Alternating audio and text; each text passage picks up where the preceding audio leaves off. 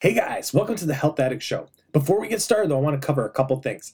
This show is for entertainment purposes only, meaning I am not your doctor. So if you have questions or concerns about your own health, please ask a physician, okay? Get the right information for you. Otherwise, sit back, relax, and enjoy the show.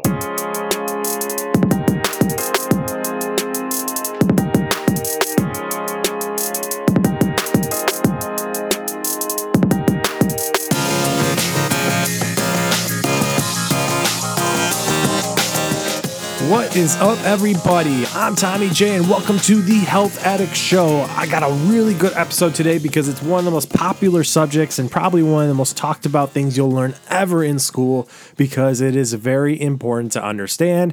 And many people come into the ER and other facilities complaining of it, and that is chest pain. I think most of us have experienced some form of chest pain, whether it's a sprain, strain, injury, or other cardiomyopathic diseases, but for the most part, the general consensus is of chest pain is myocardial infarction. Now, whether someone's experienced chest pain in the form of angina because of this is a question of the day because most people actually only suffer about 3% from chest pain is due to myocardial infarction.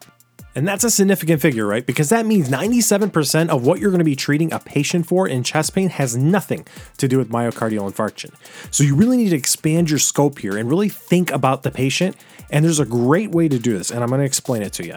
And the way I'm going to teach you today, it comes from OnlineMedEd. It's Dr. Williams' approach to chest pain. And there, you learn a lot of things in school, but no other way has been better taught than this way, I believe, because it's a very linear approach, right? And for people who really understand chest pain, it's a very large scope. It's a quantum thing. So your brain branches off in many directions. And you have to really think of a linear approach when it comes to this because that way you can eliminate things and tests that you don't have to do and really focus on your patient and get to the diagnosis quicker because we all know quicker diagnosis equals better treatment. So, this talk today is going to be the more brief version. I might focus on other things that Dr. Williams didn't, but I will post his video on my um, social media so that you may follow it and see it for yourself. Because if you're in med school, if you're a nurse, if you're a respiratory therapist, a pharmacy tech, pharmacist, and really thinking about treatment of chest pain, this is a very fantastic approach. So, when we think about diagnosing chest pain, we need to think of it in a linear production. This is done thinking of an arrow or a bullet going through the chest. We're going to go through layer by layer of the chest until we get to the main area. And if we haven't solved it by doing it this way, then we might need to think outside of the box. But this linear approach really goes through the steps in diagnosing chest pain. And the first stop is skin. And I already know some of you are thinking like, okay, this is really obvious approach if you're going to start with skin. But hang with me because this is really important. You have to think first physically. Look at your patient. On the skin, is there any noticeable lacerations, new burns? Is there any bug bites that look as if they're getting infected that could continue to subQ? And also, you really need to think about herpes. And you're like, why do you want to think about herpes? And this one is kind of tricky to me too, but you have to think about herpes zosters. And this is coming from shingles. So, if your pain is having or experiencing pain, burning, numbness, or tingling without the rash, it could be really sensitive to touch. This could be the early predecessor to shingles. So, still on skin, but we're moving more sub Q now. We're thinking of cellulitis and abscesses that are forming on the skin. This is still something you can visually see on a physical exam. So, still physically looking at your patient instead of just thinking of numbers and a patient in your record book. Look at your patient and actually physically see if something is hurting there. So, after your visual actual exam, you might want to focus on musculoskeletal, which could include sprains, strains, fractures, or costochondritis. Now, this isn't something you see on a visual examination, but you're going to notice it on physical examination. When you touch it, is it tender to the touch? Is it hurt with movement, inhalation, exhalation? I mean, unless the patient has an open chest fracture, you're really not going to notice it right away. So you need to actually physically palpate and touch your patient to see if they're having pain here. Of course, if they had a recent fall or injury, that would be the best reason to understand what's going on. And for those who don't know what costochondritis is, it's actually inflammation of the cartilage in between the rib bones. So this can happen from injury, could be physical strain. If you have an autoimmune disease, could be from arthritis, infections, or tumors. But the point is, it does feel like chest pain and almost like a myocardial infarction when you do have this. So it's important to understand when your patient takes a big deep breath in and it hurts, you're already eliminating MI and maybe it's more towards the route of costochondritis. All right, so we've eliminated the skin, we've eliminated the subcutaneous area. We've also eliminated muscular and skeletal zones. Now we really need to think about inside the lung, and the first stop is the pleura. Because remember, your lungs actually don't feel pain. They can be irritated, but they don't feel pain. It's your pleura that actually feels pain. So when a patient has pain that isn't exactly palpable, doesn't hurt to the touch, but they'll have pain on inhalation, exhalation, this is where you start thinking of the pleural space. Because you can have physical inflammation in the pleura, which is pleurisy. You can have pneumonia. You can have pneumothorax. You can have a PE or pulmonary embolism or cancer. So remember, if your patient is having a sharp, stabbing, burning chest pain with inhaling and exhaling, then it's probably a good idea to check for pleuritic pain, especially if they're having pain from breathing, coughing, sneezing, sometimes laughter too, so they hurt from laughing. This is a good idea to start here. All right, now moving past the lungs, we run into the pericardium, and now we stop at pericarditis. All right, pericard- pericarditis is probably one of the hardest ones to diagnose, in my opinion. It's one of those areas that just isn't readily available and can be misdiagnosed through other means, especially since it's very relatable to the pleuritic pains that you might see. But one of the biggest changes is if a patient has less discomfort when sitting up or different positions, this might be more related to your heart. But another thing is if you swallow, since the pericardium is right next to the esophagus and trachea, you might actually have some pain from this. So that could be another warning sign of pericarditis. But another idea would be if you did an auscultation and you listen to the heart, you might hear a pericardial rub. This is another big warning sign. And it's very important to treat pericarditis because you might have actual pericardial fluid building up and you don't want to have a patient have cardiac tamponade because then you'll be in a whole other situation and that is very dangerous. So remember, the pericarditis, it's more positional. That makes the difference between pleuritic pain. All right, now we're finally to the heart. Okay, so when we think of the heart, this is where we start thinking actual myocardial infarction, whether it's stable non stable, if it's a STEMI or a non STEMI. This is where we really start thinking about whether the patient's having an MI. So that's why we always, when we have chest pain, it's always a good idea to get your 12 lead, to get your chest x ray, and then get your troponin levels on your labs. These three indicators will really quickly diagnose if your patient is having an MI. And then finally, with the heart, you also have myositis, actual inflammation of the heart, and this could come from viral, bacterial, or fungal infections or other kind of injuries that may happen to the heart. But remember, this is super important to understand. Remember, 3% of all chest pain comes actually from myocardial infarction.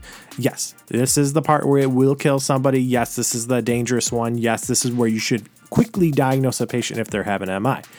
But that's why we get the lab test. That's why we get the EKG. That's why we get the chest x ray so we can rule the MI out. And then once you've ruled it out, you really need to start expanding your scope here. Alrighty, now we move past the heart. Now we're actually more internally and we're actually to the trach and the esophagus. These are two important areas to understand because, I mean, one's an airway and one's a pathway for food. And what do we do all day? We breathe and we eat. So these are two important pathways to understand. And one reason that relates to both is GERD. Now, GERD is gastroesophageal reflux disease, and you can reflux into your trach and aspirate too while you sleep. And this kind of inflammation that causes esophagitis and tracheitis is also another reason why you need to really think about other systems in your body because that could cause pain. Now, if you have a patient that's been complaining of heartburn for a long time with a history of this, this is something you should consider right off the bat. But another route too is if a patient had a recent injury fall, then you might want to consider esophageal perf or a tracheal perf. And finally, now we're to the aorta. We've gone through a lot of systems to get here, but this is a really important one, right? Because this is life or death now. We're at the aorta if this is really where we're at, because it's a major artery. And if blood volume is lost here, whoo, you never seen how fast you can lose somebody with a perfed aorta. And outside the realm of perforation or dissection, you also have an aneurysm, which is actual stretching of the aorta. And, and we've seen aneurysm in other areas. But again, this is a super dangerous situation. This usually happens after someone's overexerted themselves, picks up something heavy that they shouldn't. And this actually puts a lot of stress on the aorta. We also seen this in car or other traumas that could happen, a vehicular accident. So um, this is something to really consider. And you can also see this with chest x ray. You can also, I mean, your blood pressure is going to drop pretty fast too. Um, you can see it with a CT, and you can also see it with other labs. So as you can see, there is a lot of reasons for someone to have chest pain outside even an MI. So you really need to look at your patient in a linear motion to really consider everything, the big picture of your patient to get a better diagnosis.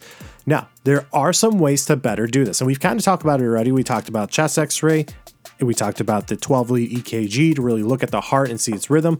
And we talked about troponins to see if there's cellular death specific to the heart. Now, there's other things to consider, and there's easy ways to get there. And one of the first thing to think about is your Diamond Forrester chest pain prediction scale or rule. And it's really based on three criterias, and it goes through is it substernal chest pain? Is it worse on exertion? And is the chest pain relieved by rest or with nitro? So, thinking this through even more, is the pain directly underneath your breastbone? Is there any worse chest pain with getting up, moving around, doing your daily activities? And is there relief when you actually stop moving around, when you're not exerting yourself? Or if in case you've had recent MIs and taken nitroglycerin, does it get relief with the nitro that you have prescribed? I mean, these are pretty blatantly obvious. So if you get any positives on this with this exam, you should automatically just right there order your 12 lead EKG and get some troponins because you really want to rule out that MI as fast as possible. If you have a person that's having trouble breathing, especially with exertion, having um, substernal pain, and is relieved by nitro. However, if you don't have a lot of positives on this scale, then you go back to your physical examination. If it's tender, if you're looking at pleuric pain, or if it's positional, this will really dive into the other areas. So, that is pretty much the basics to chest pain. This is how you should really look at any person that is having chest pain because it's a big, big area. I mean, you're talking about multi organs working within the system, so you can't just focus all on the heart. Now, you need to really rule out the heart, but you can't focus just on the heart when it comes to chest pain.